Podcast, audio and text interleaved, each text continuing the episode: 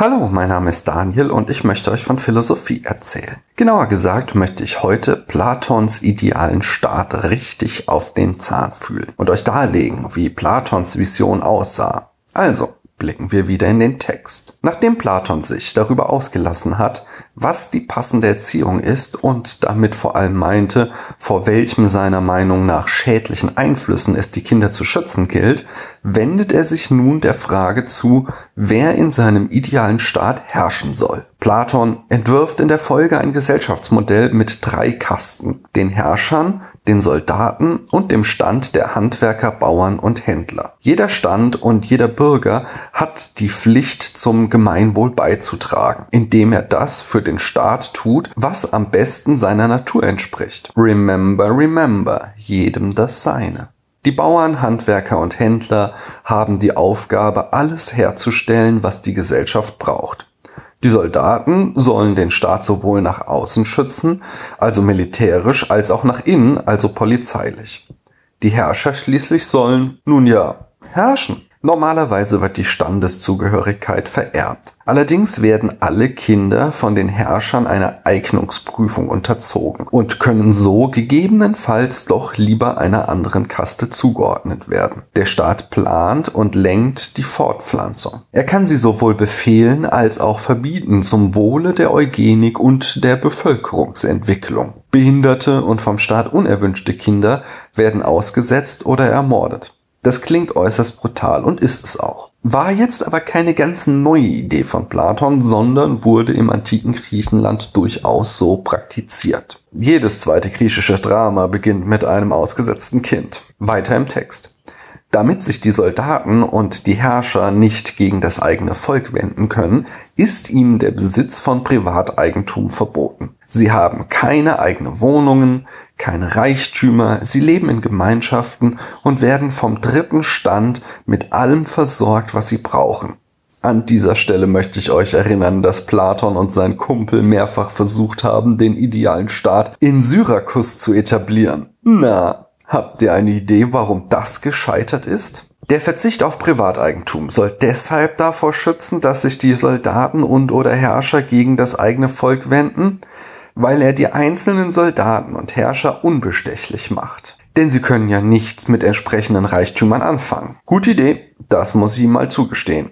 Quasi die platonische Variante von Transparency International. Wobei das meiner Meinung nach übersieht, wie kreativ Menschen werden können, wenn es um Bestechung geht. Aber unabhängig von Bestechung hilft diese Maßnahme vor allem nichts gegen einen Putsch. Womöglich erhöht sie sogar die Gefahr. Platon lässt auch Adeimantos den Einwand formulieren, nämlich, dass die Herrscher ihren Job wohl nicht gerade gern machen werden. Schließlich haben sie den ganzen Stress der Regierung, ohne die Früchte zu ernten. Sokrates erwidert, dass gar nicht so sicher sei, ob nicht ein derart asketisches Leben am Ende viel glücklicher macht. Klassischer Platon. Askese macht glücklich, genau. Warum hatten die Griechen noch gleich mit Dionysos einen saufenden und Sexpartys feiernden Hippie-Jesus als Gott? Gut, Sex verbietet Platon diesmal nicht. Aber es komme, so Platon, auch nicht auf das Glück der Herrscher an, sondern darauf, dass am Ende dem gesamten Staat möglichst viel Gutes zukomme. Wenn dafür eine kleine Gruppe zurückstecken müsse, dann sei das vertretbar. Da drin steckt das Prinzip, das ein paar Jahrtausende später vom Utilitarismus aufgegriffen wurde. Der Staat hat für das größtmögliche Glück für die größtmögliche Zahl seiner Bürger zu sorgen. Aber natürlich entkräftet dies unseren machtpolitischen Einwand überhaupt nicht. Klar kannst du argumentieren, dass das moralisch hochwertiger ist, aber ob das die Leute mit den Waffen und die Leute, die die Gesetze schreiben werden, auch so sehen? Anyway, das waren sie schon, die groben Züge von Platons Staat. Die Frage ist, was daran jetzt so gerecht sein soll. Platon sagt, dass das Prinzip, welches sich ganz am Anfang dieser Folge erwähnte, die Gerechtigkeit an diesem Staatsmodell ausmacht, dass jeder Bürger dem Stand zugeordnet wird, der am ehesten seinen natürlichen Neigungen entspricht. Der Grundsatz jedem das Seine. Aber dieser Grundsatz wird hier noch weiter gedacht. Indem jeder zum Gelingen des Staates beiträgt, tut jeder seine Pflicht, also das Seine. Platon setzt außerdem die drei Stände mit den drei Teilen der Seele gleich. die wir ja bereits kennengelernt hatten. Vernunft, Gefühle und Triebe. Demnach ist bei jedem Mensch einer dieser drei Teile dominant und er soll dann in die damit assoziierte Kaste kommen.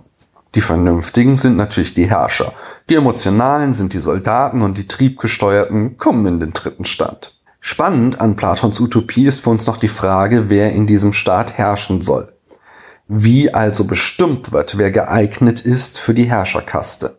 Die Antwort kennt ihr wahrscheinlich alle. Sie gehört ebenfalls zu den berühmtesten Überlieferungen Platons und ich habe meine komplette Platon-Staffel nach ihr benannt. Aber selbst wenn ihr sie nicht kennt, ist sie nicht sonderlich überraschend, sondern verharrt in Platons Egozentrismus. Die Herrscher müssen Philosophen werden oder die Philosophen Herrscher. Warum gerade die? Nun, abgesehen davon, dass Philosophen bei Platon eh immer am coolsten sind, schlagen wir hier mal wieder den Bogen zurück zum Höhlengleichnis. Nur Philosophen haben die Idee des Guten gesehen und können so nach jahrelanger Auseinandersetzung mit dem Guten weise und gerecht herrschen. So, das soll für heute reichen.